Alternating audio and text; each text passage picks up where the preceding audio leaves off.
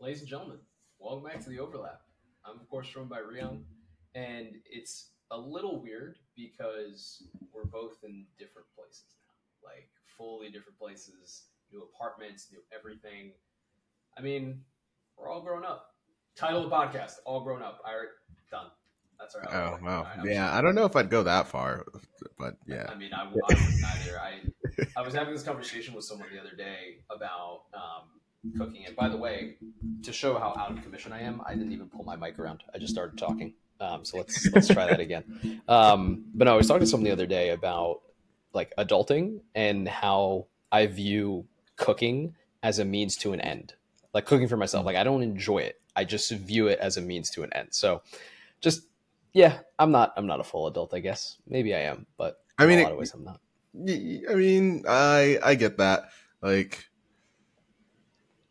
I usually like when I do cook, I cook like for multiple days, and so it's I'm not necessarily cooking for taste. I'm cooking for sustenance. right correct correct that's exactly my thing and like i think we share a very similar opinion about food that way anyway i don't know how we got on very food. practical. There's a practical way of thinking There's a about food. It's, practicality uh, to it. it's but it's but it is not a fun way to think about food. It's like oh, I just need this thing to keep me, you know, alive.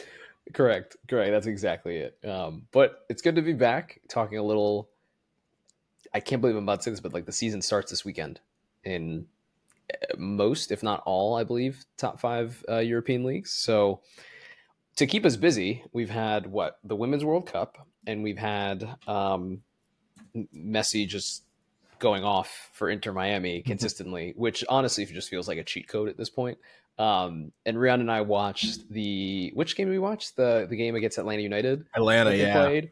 yeah. And I think we both kind of like looked at each other and we were like, this might work. Like the Yeah. bastards almost pulled it off. I'm just like watching these games, like laughing. like this is. Uh, part of me is like, this is amazing. Obviously, like surreal to see him, Yeah. Busquets, and Jordi Alba. I mean, they all played together for the first time uh, on Sunday, but but but it's like ridiculous. And then the other part of me, being a Union fan and starting to do the math in my head, I think like if the Union win their game tonight, I think they play Miami next. I Uh, don't or, know. or, I think or they might win the next more. two games. Yeah, two games, and they Mhm. play Miami. I'm just like thinking about the prospect of that and not enjoying any part of it. And like, yeah, went from went from being like, oh, it would be it would be cool if they made the they end up making the playoffs. To be like, nah, I I would actually really prefer them not to. Like, yeah. They they they actually could be good. I mean, look, they still have weaknesses and whatnot. Um, but Yeah. fun fact: if Messi does go up against Andre Blake at Subaru Park, uh, we already have witnessed Messi put two past uh, Andre Blake specifically. So yeah, that's not going to go well. Um, and, I mean, you could say that for any goalkeeper. I, yeah, yeah, it's like it's not gone well for any goalkeeper or like, team in this in his first No. three games so far. No, no, not at all. Um, yeah, FC Dallas blowing a two goal lead twice is special, I digress. Oh Um, yeah, so, like, can we? There's just can we The header, is about that we're the own about? goal? the Dallas own goal. I have not cracked up so much like it, uh, in a while from seeing the replay of that. Uh, it was like uh, I, I'm sure other people have made the joke, but it's just like the ball was so nice, the defender just couldn't let I it know. go. He's like, I can't. Someone's got to score this. it's too good. uh, you know, I'm just saying, if anyone wants us to make the case that someone's cooking these games like for them, like you show that you show that clip, and it's gonna be hard to argue because it's just like, oh, it was man. too good. It was He's really heading it like towards his own keeper. like, No, like, it was- it was- behind it. it was a perfect header. Like it was spot on to the point where I thought Inter Miami had scored it, and then I realized that they Yeah. just they just hadn't. And the crazy part about it is like he was nowhere near the ball, or no other attacker from Inter Miami was near him. Like not even not even like, close. close. Um, Yeah. that was Did not even look like he was trying to hit it away from the goal. Like I, I, I genuinely, I was like, okay, Yeah, I, I, yeah. I could. uh, That was gonna be a funny. one. I'm gonna think about that own goal for a while. That's that is the most blatant own goal I've seen like ever. Like, oh, that is too good. Anyway, well, enough about Inter Miami, the MLS. Um, before we get started, really, the, what we're going to go through is our season preview in England. Um, we've got a new format for everybody this season, and I think it's going to work really well. We're basically going to be bucketing teams into different categories for each episode. But for this one, Rian, um, I wanted I want to talk about the Women's World Cup really quickly because we are now past the round of 16, and we do have to address the fact that the U.S. Women's National Team are just no longer in the World Cup, um, having won the last two, and to, obviously it feels like a end of some sort of era, and it, it, it literally is the end of a sort of era, but it are you really that surprised that they went out that early? Like we watched the first two games, like the the, the Sweden game. I think they probably that was their best game of the tournament, but everything up until that point was like the the passing maps alone told you a story of a non-existent midfield. The number of chances that were missed, I think there had never. I mean, I don't want to misspeak on the stat, but effectively there was a like under 1% chance uh, for the quality of chances that the US women's national team had versus number of goals scored like against XG of them scoring only I think what four goals through uh, yeah. through the entire tournament. So it was yeah. like an extra of like 9 or something. Like it, it, but okay, I go back to my question like are we surprised mm-hmm. that they went out? No, I don't think so. I mean, I, and you know, you don't even have to you don't even have to look at just the group games from this from this tournament. Um, they had the three pretty pivotal games or pivotal friendlies last year. Right? I think it was it was against. I want to definitely one was England. Um, Spain was the other one, and I want to say the third one might have been Germany, but I can't I can't quite remember the third one. Um, but they played against those teams last season or last year, calendar year, and the signs were there. Honestly, we can go back two years ago if we go back to the to uh, the Olympics as well, right? Like like they they they went out pretty poorly in that one as well. I know they end up uh, I believe they got the bronze medal in that one, but they if I remember it might have I can't remember if it was Sweden or not, but um they didn't look good in that tournament either, and they haven't really looked good against teams that are close to their level in talent, right? Like like they haven't looked like that the last couple years. And I know I think like personally for me, I and I was thinking as I was watching those games last year the, against the European teams, I just kept thinking to myself, I was like, there's no shot that like the, you watch them play, like there's no shot that we don't have the talent to play like a better team, right? Like, the, yeah, like, that's the, talent, the, the talent is definitely not the issue here, right? Like, they had, even though they were like racking up the XG and especially in obviously against Vietnam, I, I, but I almost throw that Vietnam game completely out because yeah, yeah, on another day that could have been like a Thailand score where they put up like mm. 10 goals, right? I just don't. I the Vietnam team, like with all due respect, was just not real competition. Um, that factors in when you think about it, they created about nine in XG for over the four games. Almost five of that came against Vietnam. So right. when you look the the next couple games, obviously the Netherlands was a was a really difficult game for them, and that's when it really showed that the midfield was not was an issue. Um, against Portugal, they're probably unlucky not to score somehow there. But even the chances that they did create, and when they created, they not that they didn't create good chances, they did create good chances in in these four games. But um, especially in the group stage, the chances that they did create, not quite like repeatable patterns, right? It was mostly just sort of like individual brilliance, which like we know the team has. Like we, we know the team has that. Yeah, it wasn't yeah. necessarily from like the team playing cohesively well, and that was an issue. It, that was that's been an issue for about two years now, really. Like since Vlatko Andonovski was named the coach, like that that's that's been an issue for them, and um and the gap has certainly closed to the rest of the world, and a lot of that due to like in just other countries actually investing in their women's sports. Like what a concept! Like the talent was all no. That, I mean that's that's literally it. Yeah. yeah, yeah. I mean we're even seeing it from the rest of the big teams, right? Like England almost going out to Nigeria, Germany, the second ranked team in the world, not even making it out of the group stage. Brazil didn't make it out of the group stage. You know, like like the you're seeing all those traditional powers really struggle, um, struggle a lot more than they have in the past. But bringing it back to like uh, the U.S. side of it, it, it's really disappointing because again the talent's there, but it, it took until the fourth game of the tournament for the coach to put out a midfield that like actually helped the team on both sides of the ball. Um, and, and and even with all of that, you still ran into the huge issue of, I mean, Rapinoe getting as much time as she did in this tournament, which is just like bittersweet because obviously she's a huge, she's a huge reason why they'd won the, the last two World Cups. But at 38, and basically doing a bad impression of Bruno Fernandes, or like, where she's just playing like hero.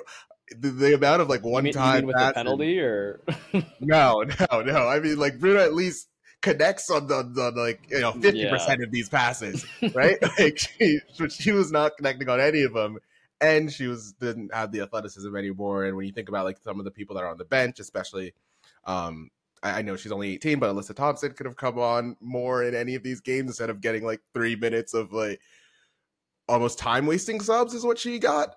Um, it, it's it was a real issue, and and I think throughout the tournament they had real issues on like the wings, which happens when you when your best player Sophia Smith is actually a center forward, but you play her on the left wing the entire time, and the team has a lot of trouble progressing the ball that or creating chances from that and, and, and also can be effectively run through by that Dutch midfield, which happened time and time again down the right mm-hmm. or sorry, I guess the left or which yeah. left and right in my yeah the U.S. left side yeah correct correct um, so none of this was a coincidence and I feel like to your point from all this we kind of all saw the writing on the wall if you if you have been closely following the U.S. women's national team in some capacity over the last year. Um, but this is kind of the end result of that. Um, there are going to be a lot of changes from, I think, a managerial standpoint. That's fairly obvious at this point. I don't know when, but I don't think there's necessarily a specific rush. Um, but I think like Megan Rapinoe, Alex Morgan, I would be. Oh, Julie, I think I think it was the last one from Julie Ertz, who's who was fantastic, in, like playing yeah out of position herself, playing center back instead of yeah. her normal holding midfield role. She was still she and and Naomi Girma was Naomi yeah. was amazing.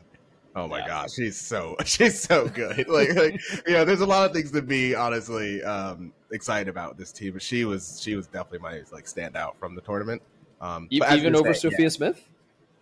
Yeah, over Sophia Smith. I mean, it's the toughest part of all of this is that they still easily could have gotten past Sweden because they had two chances to win that shootout.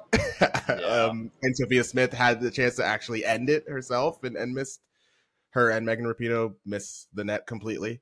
Um, yeah, I think I mean for for her no, I don't I don't think she quite stood out in this tournament, but um but she will have hopefully two or three more um and you think about they were missing Mallory Swanson as well. Like, though I don't know how much that would have helped with like the other issues that the team was having. But I, I don't um, think it um, would. But I, I do adding, point. Yeah, yeah, it just would have been adding more. you know, uh, people who can play hero ball and just score out of nothing. that's all it would have been. But yeah, the Real um, Madrid, um, uh, basically. Yeah, I mean, literally, I was, I was. I was like prepared to for that to be the way. That was the only way this team was winning. where they just like the variance goes in their way and they just score on like 50% of their shots. um, but it wasn't to be. Um, and like you said, there's going to be changes for sure. Definitely. Definitely. Well, with that, we are sorry to see the U.S. women's national team go out, of course. Um, but they'll be back. They will be, be, back. That's exactly it. They Olympics next next summer. They'll be back. They're still one of the two or three most talented teams in the world. So yeah, uh, for sure. just you just need to actually use the players correctly. That's all it it's takes. it is a damn shame that they did not make it past Sweden because with Germany and Brazil out and one of Spain and Netherlands going out in in the next round, obviously they well they might They would have played Japan next, which also would- would. The depends. yeah. I, I, I actually I like part of me. Part of me is like, I think the Japan game could have been really embarrassing because that team is just so much better coached than, Yeah. than, than we are. yeah, and, and the way that Japan plays would expose quite literally the worst of the U.S.'s weakest. Yes. Oh my goodness. Yes. Oh, that could have actually been really bad. All right, Yeah. well, we'll save ourselves from that. Um, Rian, let's talk about the Premier League. Let's talk about everything related to the season preview. We'll start with basically top dogs in the Premier League. Fair to say, Arsenal and City have effectively picked up where they've left off. City is treble winners. Arsenal as Community Shield winners now against City. Is this a two horse race, or or are or are City still the favorites after a lot of changes in you know some pretty major ones at that uh, over the last two months? Yeah, I, I think these are still the two, as of right now, the two best teams in terms of like talent, and you know, Arsenal have added some depth to their to their team. Um, I from the city side, like you said, like there's been a lot of changes. I- mean, maybe a lot is not the right word, but key changes, very from key positions. Um, Gundogan leaving for Barcelona. Mahrez leaving for Saudi Arabia. Um, there's still like talk about Kyle Walker potentially going to Bayern Munich, but I don't know how strong those links are anymore. Um, Well, if you want some real time updates, Fabrizio has uh, has told the world that they're close, as in City and Walker are close on agreeing a new renewal. So sure, okay, nice. I'm, Um, I'm just saying, I saw right before. no. Or, uh, no, no, I, I'm just laughing because like this is kind of how it happens for not just Kyle Walker specifically, but like I feel like this is what happens with uh some of the city players in the past. Thinking about Bernardo Silva in the past too, where it's like, oh, they might leave, they might leave. They kind of want to leave. They do want to leave, and and Pep keeps saying, I don't want anyone who doesn't want to be here. And then it's like, oh well, you know, they'll just stay. We'll just stay. Maybe I won't leave. And that's That's just easier.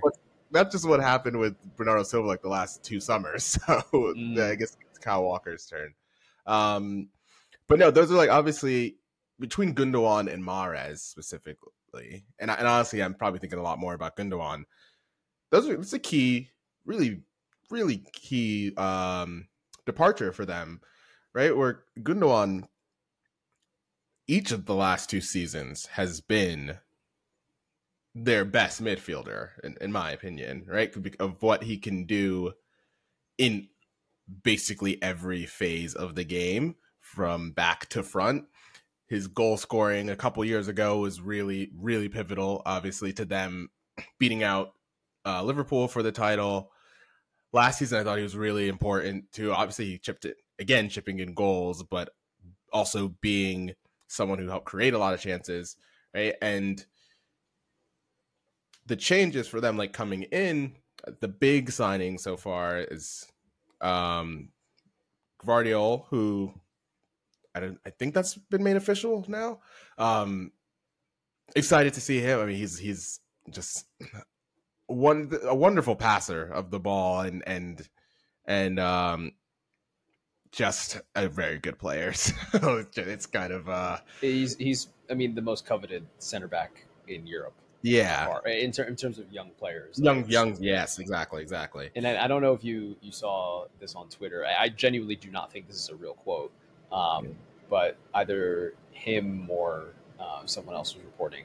Uh, I think partially as a joke that Pep said to Gvardiol like, um, "Oh, no." Gvardiol said to Pep, "You know, thank you for for signing me," and Pep was like, "No, no." Thank Messi for bringing your market value down after whatever he did to you.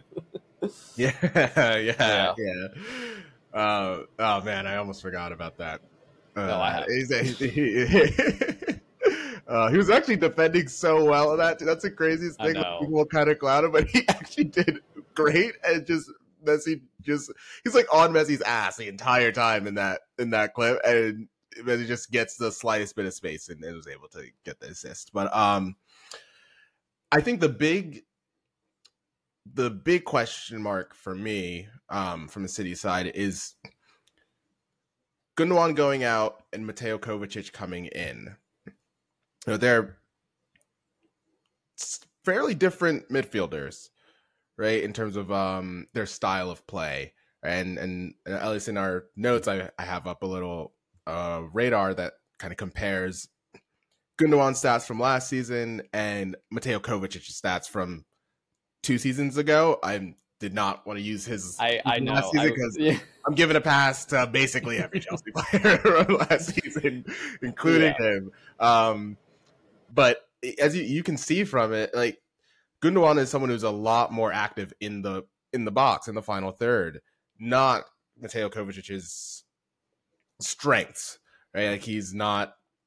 And, and, and I'm not saying this to like ding him. He's like he's he's a fantastic player in terms of he does things that Ilkay Gundogan is not particularly great at, which is dribbling and carrying the ball forward, right? Um, but the the kind of big difference in in their play style is that final third production, right? And and that's where I I'm really interested to see how does City make up for that, right? This I, I don't expect that Kovacic will all of a sudden just be playing exactly like Gundogan did, and I honestly, I I feel like I can say this after watching him for the last few years. Even if they try to play him like that, he will not be as effective as Gundogan was.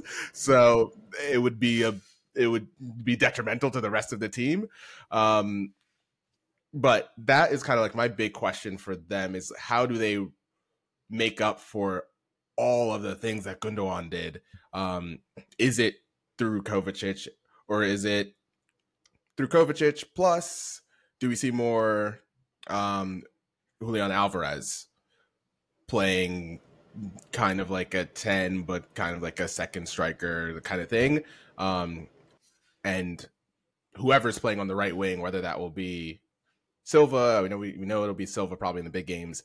Um, but Foden he chip in with goals and production. Like how do they make up for for the hole that's left now by Ilkay Gundogan so, well, it's it's interesting you talk about like the the Alvarez piece of this because we kind of saw that this past weekend with uh, with the Arsenal game and how Pep set them up. Right, Julian Alvarez effectively played in that left channel, cutting in behind Erling Haaland, and it was really interesting to see how Erling Haaland moved because he made his 10, 15, 20 runs, whatever it was, in behind, but effectively got no service and racked up zero xG.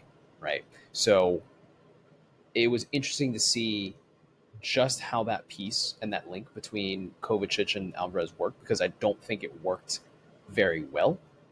But at the same time, it, it's one data point.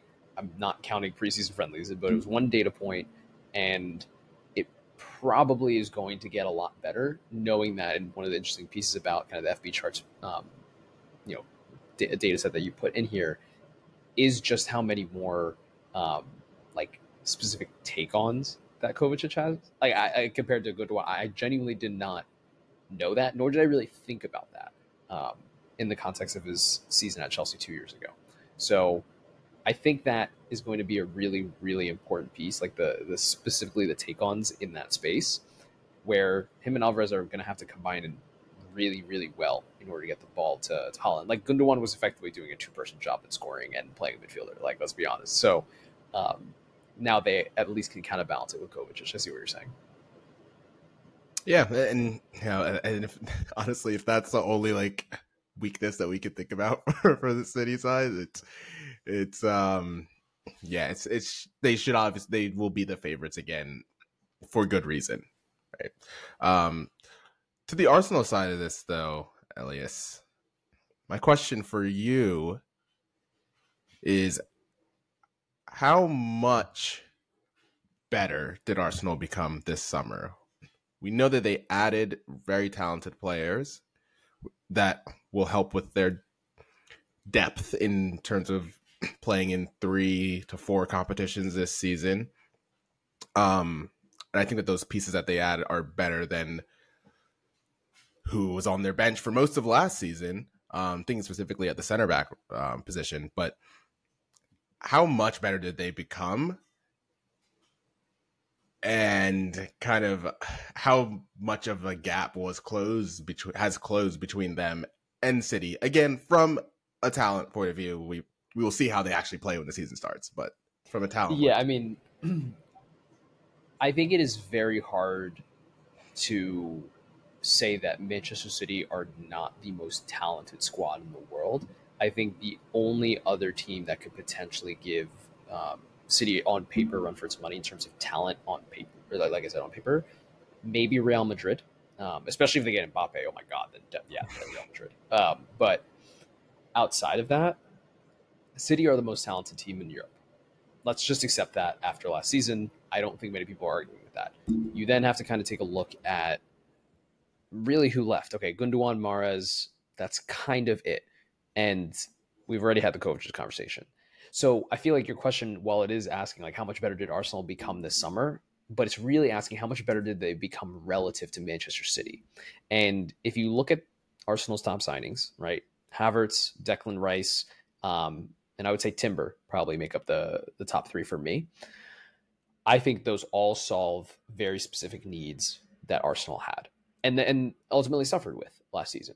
We talked a lot about this in the beginning of the season when Arsenal started to kind of go on their run. What was that? What was Arsenal's biggest problem? And for me, it wasn't necessarily specific a specific tactical setup. I know we've talked about kind of how defensively things sort of fell apart in the second half of the season due to injury, but for me, it was depth, and it was depth at key positions. Depth for Odegaard. It was depth for, excuse me, not um, Jacob Partey, right? It was depth in areas that really, for Arsenal to be the number one side in England, they needed multiple highly talented and highly skilled players. And now I feel like they have that, right? Kai Havertz serves effectively one and a half purposes, right, from in an attacking sense. Declan Rice serves one very specific purpose um, in a defensive midfield role, and Timber is again additional depth as well. And I think all three of those individual signings are absolutely huge for what they they would need, and I think probably what they'll need for the Champions League now. Like they they haven't been in the Champions League in six years, something like that. So think about this in the context of where Arsenal are now in this upcoming season. They're going to play more games than they ever have in the last several years. They will have more competition because every other team knows that Arsenal is the second, if not potentially the first best team in England and they have higher aspirations. So I do believe Arsenal became better, and I do believe each one of those players is going to be extremely valuable to them. I think the the last point I'll make is that getting rid of someone like Granit Xhaka, um, I, I, think I think this is part of Mikel Arteta's thinking in that players that are either a little bit older, not necessarily as athletic, or may not be serving the purpose of the team for the now or the short term, have got to go. And that's a very Pep esque way of thinking about their uh, his team because Pep kind of adopted that mentality when he was at Barcelona. He let go of some pretty key individuals, if you remember.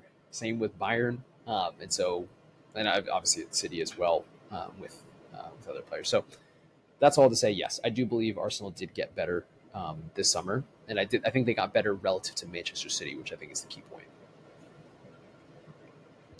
Yeah, I think that's a that's a good way to think about it. Like relative to Manchester City is is obviously the the most important thing. If if you, I mean, they, like was like you said already, that's the best team in Europe. So, and unfortunately, they are also in Arsenal's league.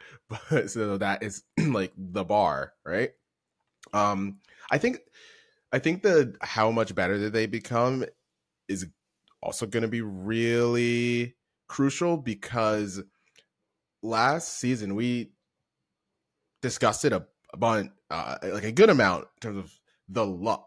The I mean, the luck that Arsenal had in certain areas for the season to that kind of gave them that gap in um in a, atop the league for most of the season, right? Like they didn't deal with a lot of injury um issues until the last 3 months basically.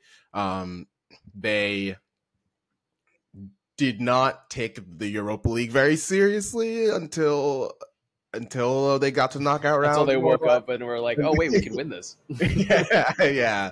And by that point, you know, Sporting had put like two on their head, um, and and um, and they didn't really they didn't progress uh, very far in any of the cup competitions, either the domestic cup competitions. So they had a they had a really good run at just basically Premier League games for for a lot of the season, right? Um, and on top of all of that, too, that they outperformed their xG by over 11 goals last season, and and I'll caveat it with you know the best most of the best teams in the world overshoot their xG because they're just talented and really good at shooting. Yeah. like, like like that's that's not necessarily um out of the norm, right?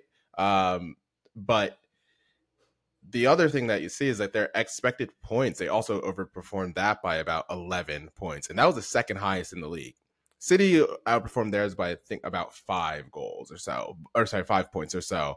So the question being part of it, like you said, how much better did they get relative to Manchester City is a great like separate question. How much better? I think that my like other subset of the question is how much better did Arsenal become relative to their overperformance last season, right? And if they became so much better that it that you know, both their points and their expected points go up, then okay, they can sustain that. I feel like they'll be able to sustain a title challenge for. I mean, they they they it almost for the entire season last season, but you know, you know what I mean. Like they'll be more uh, or less at risk of one player going down and the whole thing going to shit, right? As we saw Yeah, when, when yeah. Saliba went out. So I, I Um, that's that's kind of the whole point that I'm I was ultimately building to. I, I completely agree with that. Which Yeah. is somewhat refreshing for, for that. So All right. The the the next group of teams that we're looking at here are the teams that kind of overperformed in Kind of of. getting into Europe. Let's yeah, yeah. the, the, the kind of at least to say the caveat kinda here because the teams that we're talking about are Newcastle, Aston Villa, Brighton, and West Ham. West Ham getting into Europe last season by winning the Conference League, um, Yeah. not from anything that they did in the domestic league, like at all, really. um, but I I think the the interesting thing here, obviously Newcastle totally outperformed everyone's expectations in, in terms of finishing uh, in the top four. Um, and if I remember before you say anything else about um, Newcastle, have you watched the Amazon Prime documentary yet? Because I have not. not. I saw I saw a clip um on Twitter like recently, Yeah. but I hadn't watched it yet. I have also seen clips, but I have not watched it. I just wanted to, to check. Okay, continue. I want to hear your. your Yeah, yeah, no. Uh, I mean, like Newcastle were all season one of the four best teams, like by far. Um, uh, their defensively they were fantastic. Their pressing was was very was great. Like they uh, uh, they really reminded me of like, and, and I think I've seen other people say this too. So I don't even a the first like one or two seasons of Klopp's Liverpool, where it's just like the energy, and of course like St James Park, like that stadium itself being like you go there and it's just like the fans are on you, and then the press is on you, and they they kind of like felt like they fed off of that all season, and then even when they went away, the the pressing was fantastic. Um, so they obviously uh, uh, that this is a big season for them because they were they had no European competition at all last season. They got the free hit, a free run every single week, playing the same eleven, having a extremely consistent training schedule, not having to to leave the continent at any point or leave the the island at any point. Um, so it'll be a big, a, a huge, huge difference for them, right? Um, and then um, Villa,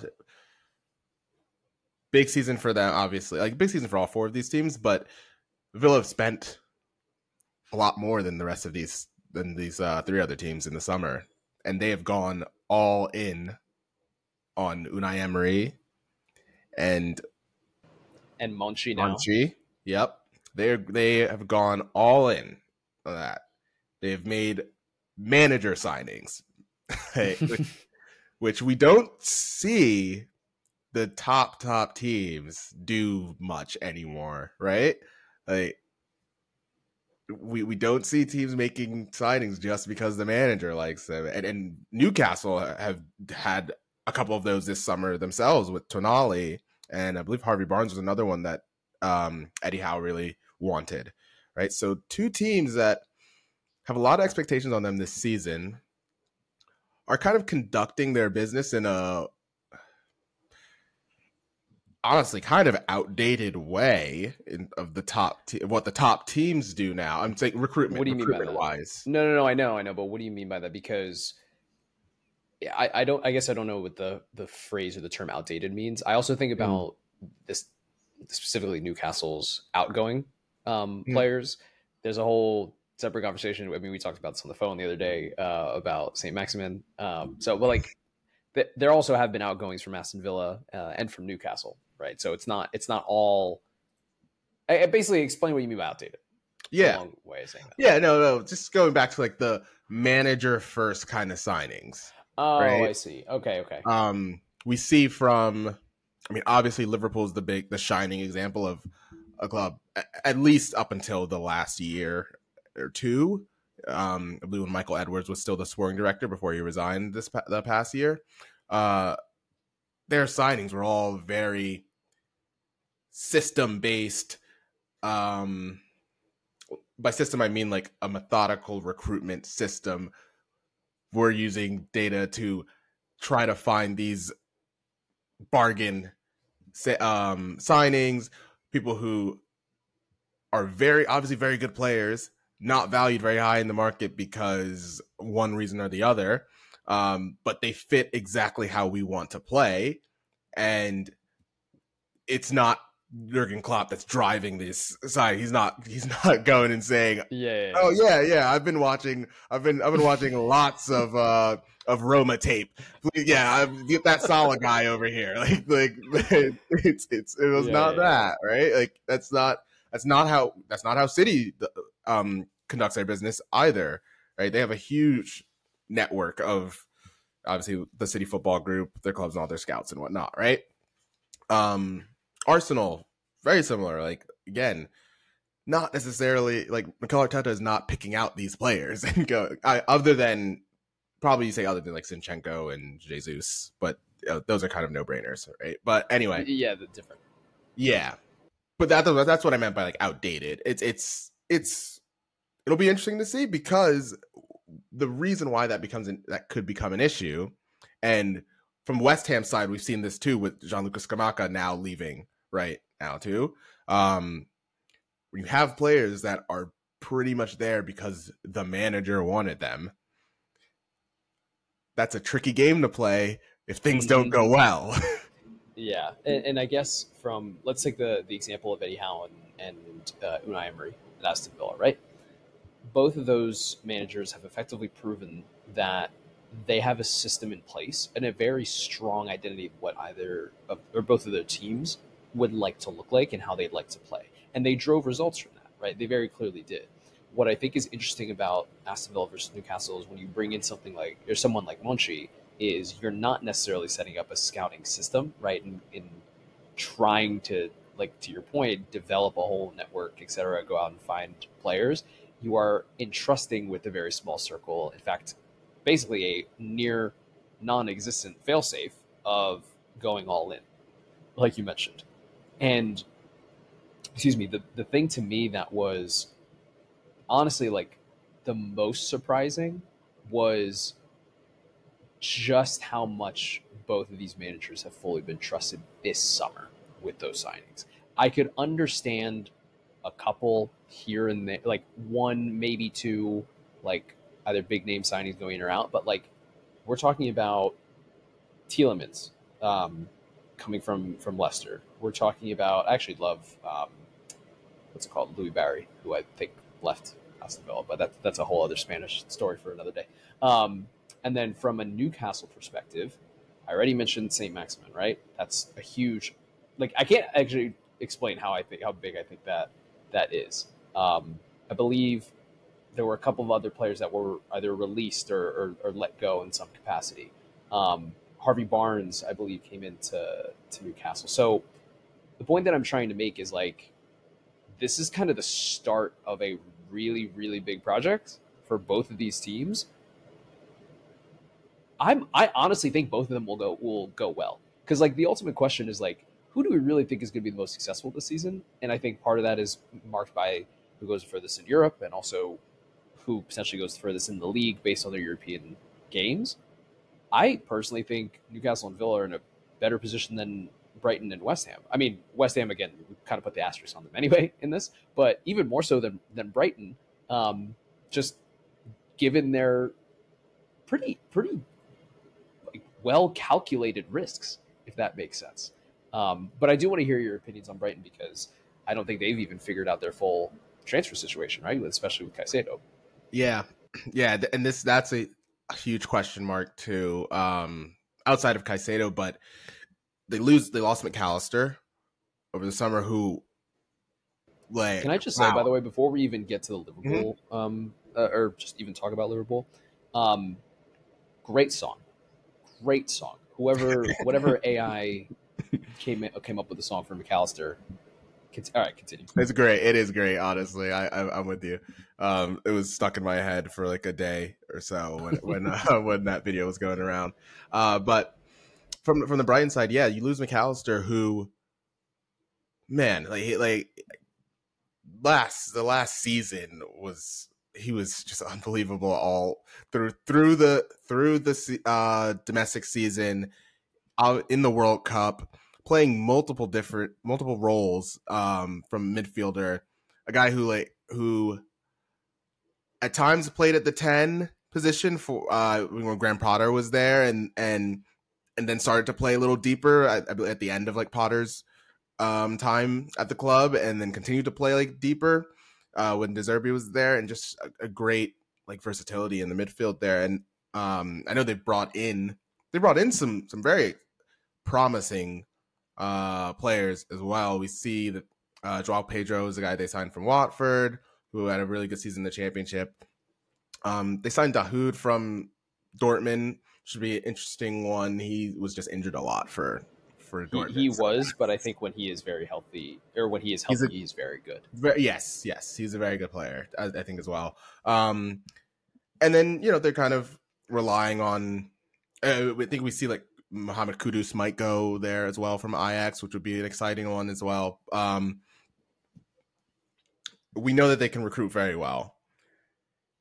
Again, playing in Europe will be an interesting wrinkle for them, and and it's really and if they lose Caicedo as well, which who knows at this point, I, I genuinely don't know. If Chelsea, I don't even think Chelsea Brighton's relationship is is is so weird. Is like whatever. it, like I, who knows what will end up happening with him, but um, we know that he wants to leave. Um, but if they lose him, that's obviously a huge loss as well, and and that's a huge loss to their midfield. And I just and it'll be such a huge gap in in terms of um, ball winning midfielders that they have in their team.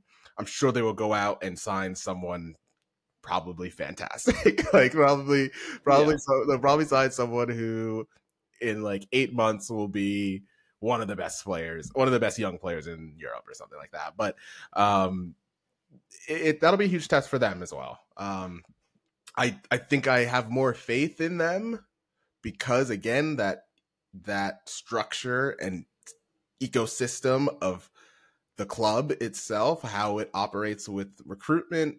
Um, obviously, I, I, I think that we're probably both pretty big fans of Roberto De Zerbi, so I, I feel I feel like they're in good hands with him as well.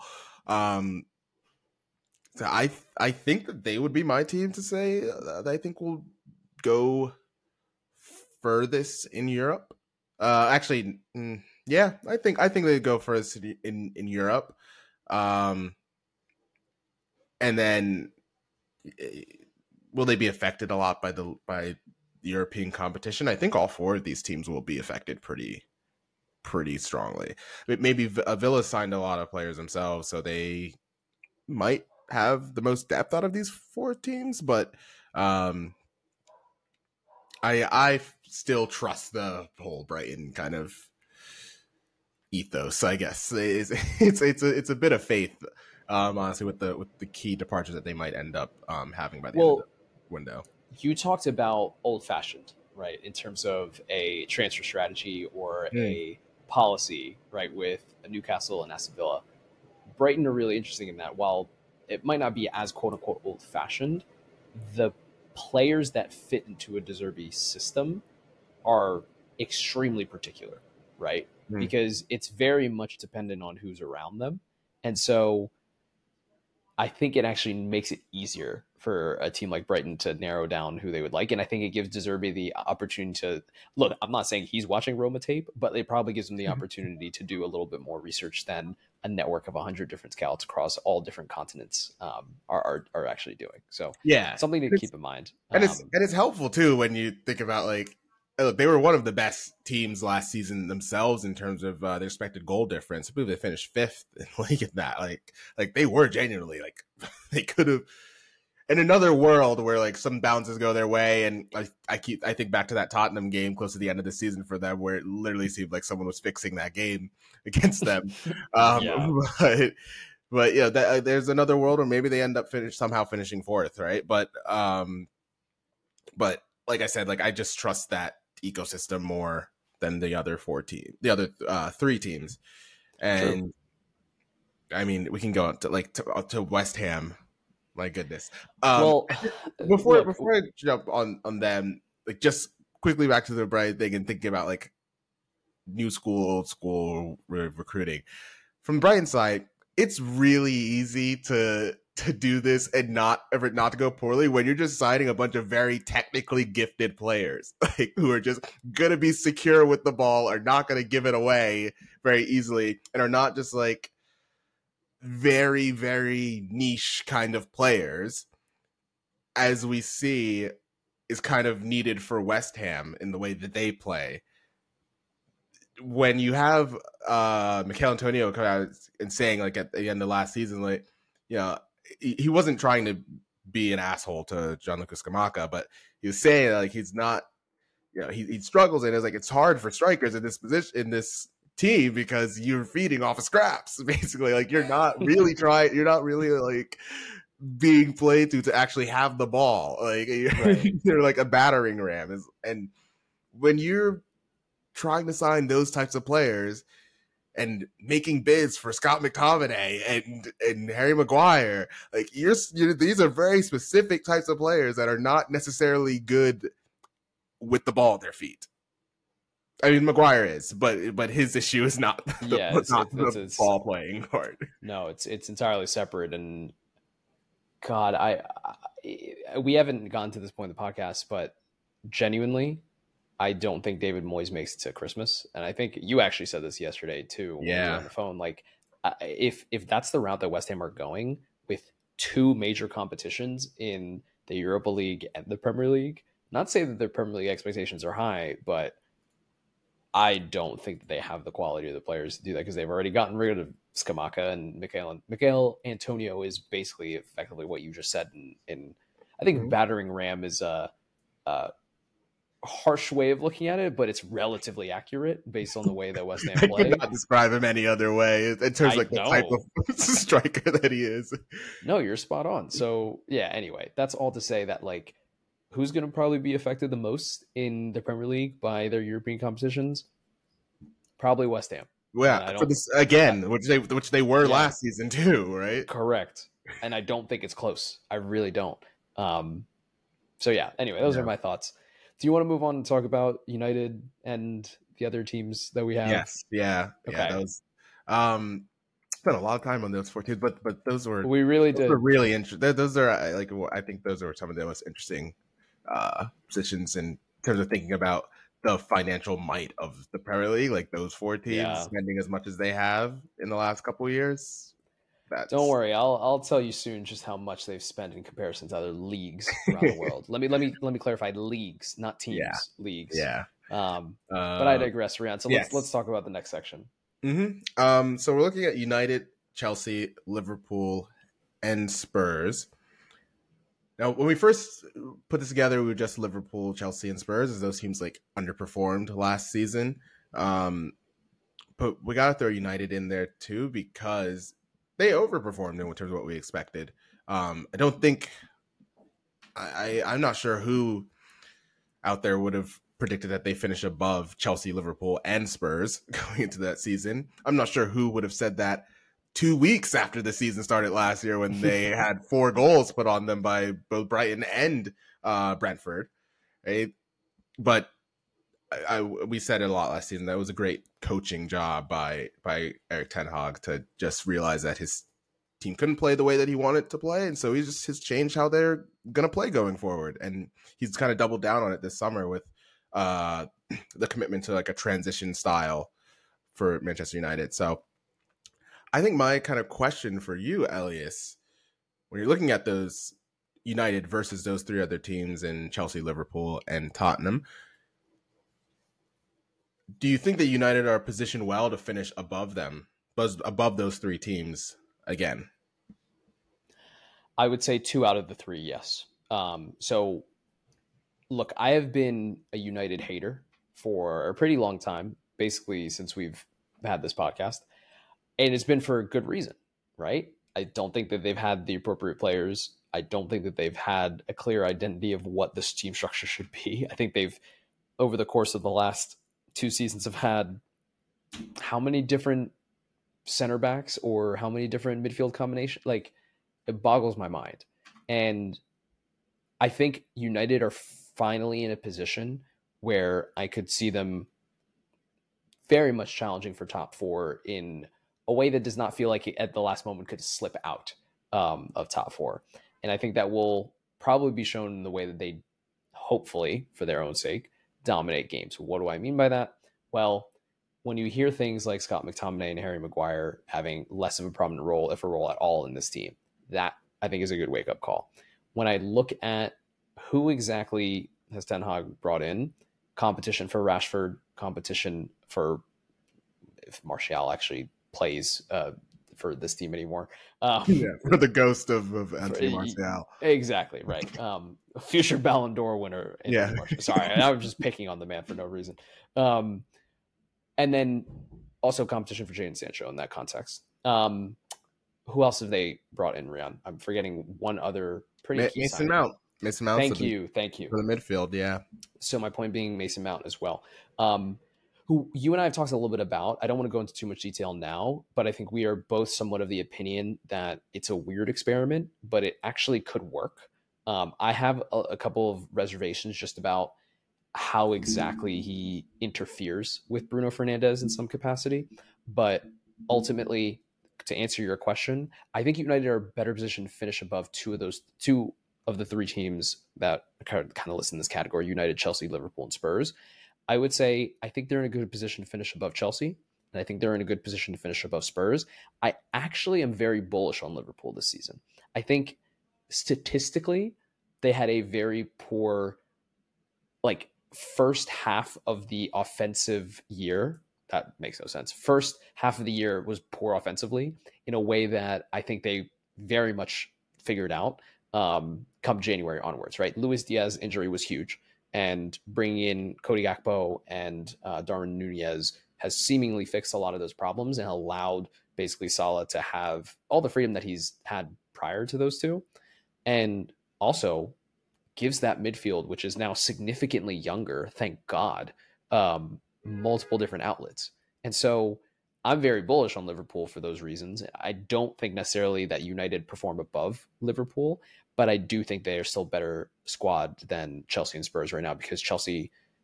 I mean, I, I don't even know if Chelsea have figured out who they fully are under Pochettino, but I do think Pochettino is the right manager for them. That's a separate question.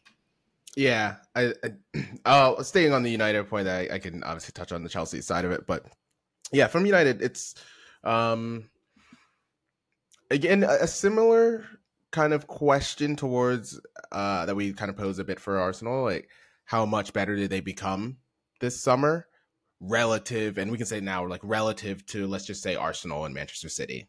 Um how much better did they come relative to those two teams? I think jury's still out. I I like I know we've said that Mount's a bit of an awkward fit in that midfield, but yeah.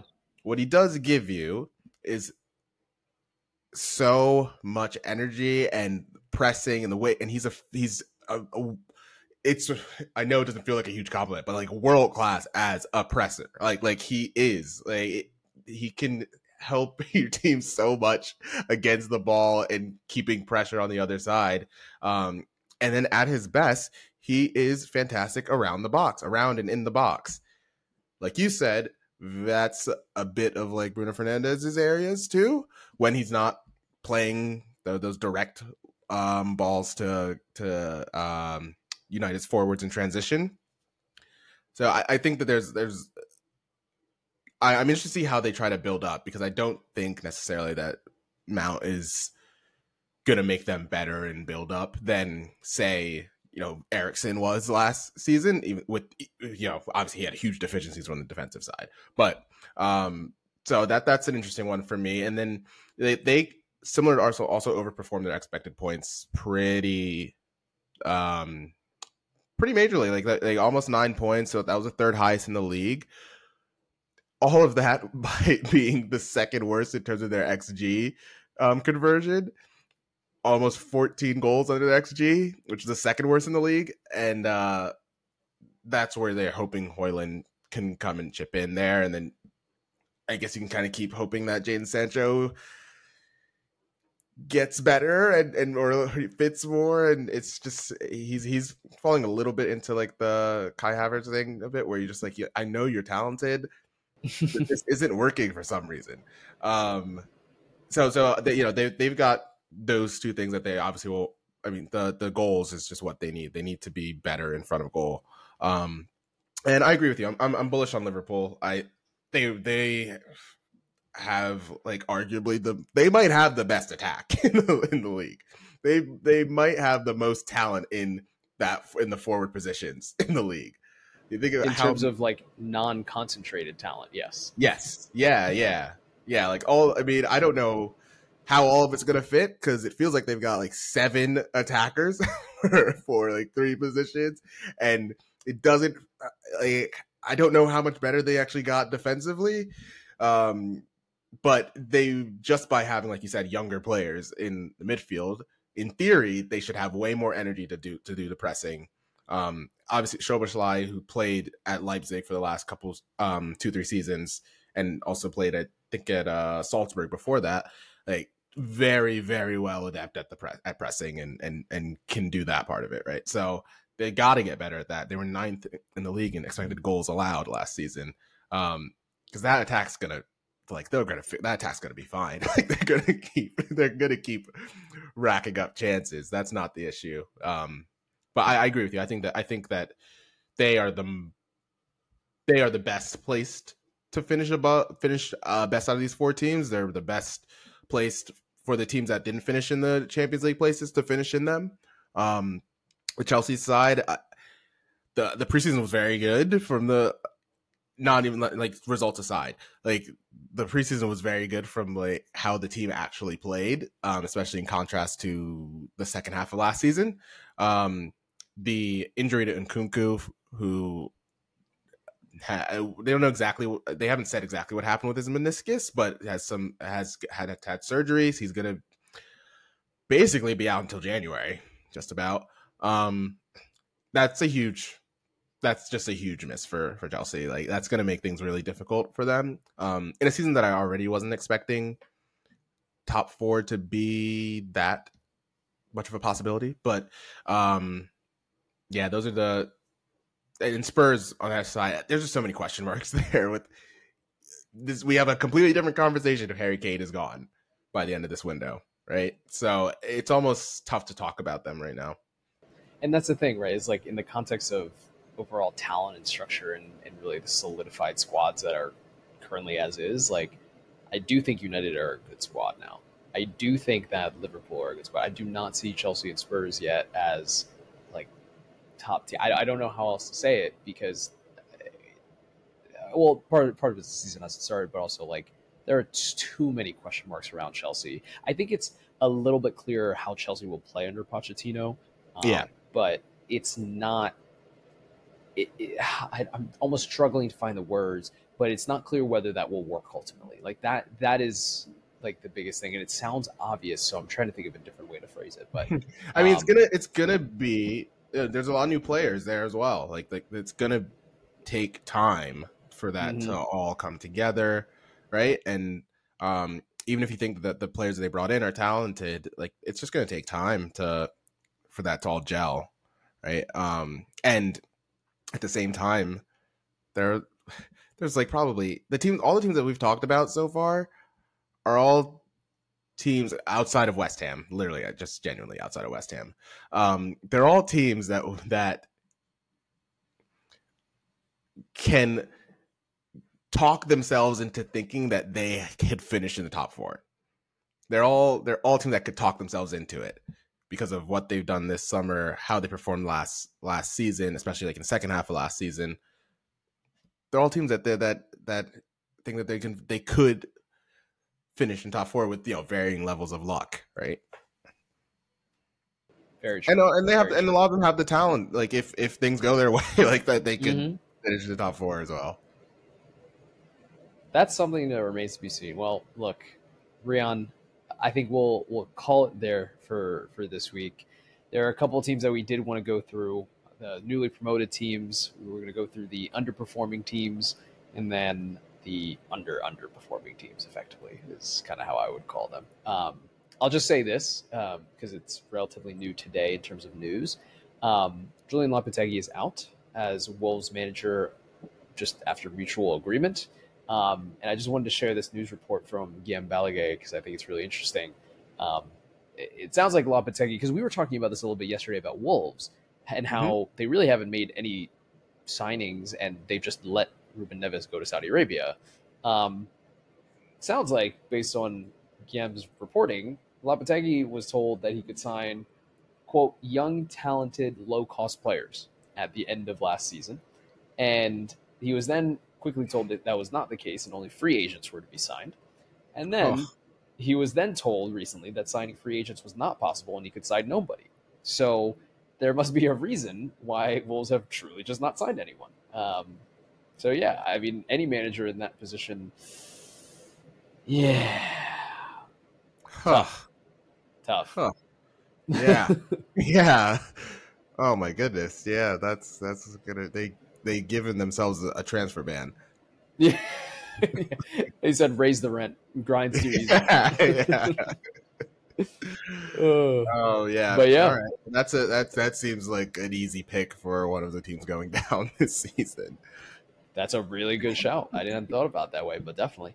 Well, like I said, we'll leave it there. Um, Rian, I believe, has a fantasy Premier League draft to get to. Um, we have a different one tomorrow, but I hope you draft everyone but Erling Haaland. So Yeah, I, yeah, I don't have the first pick, so I'm definitely not. Yeah. yeah. perfect. You're fine then. All right.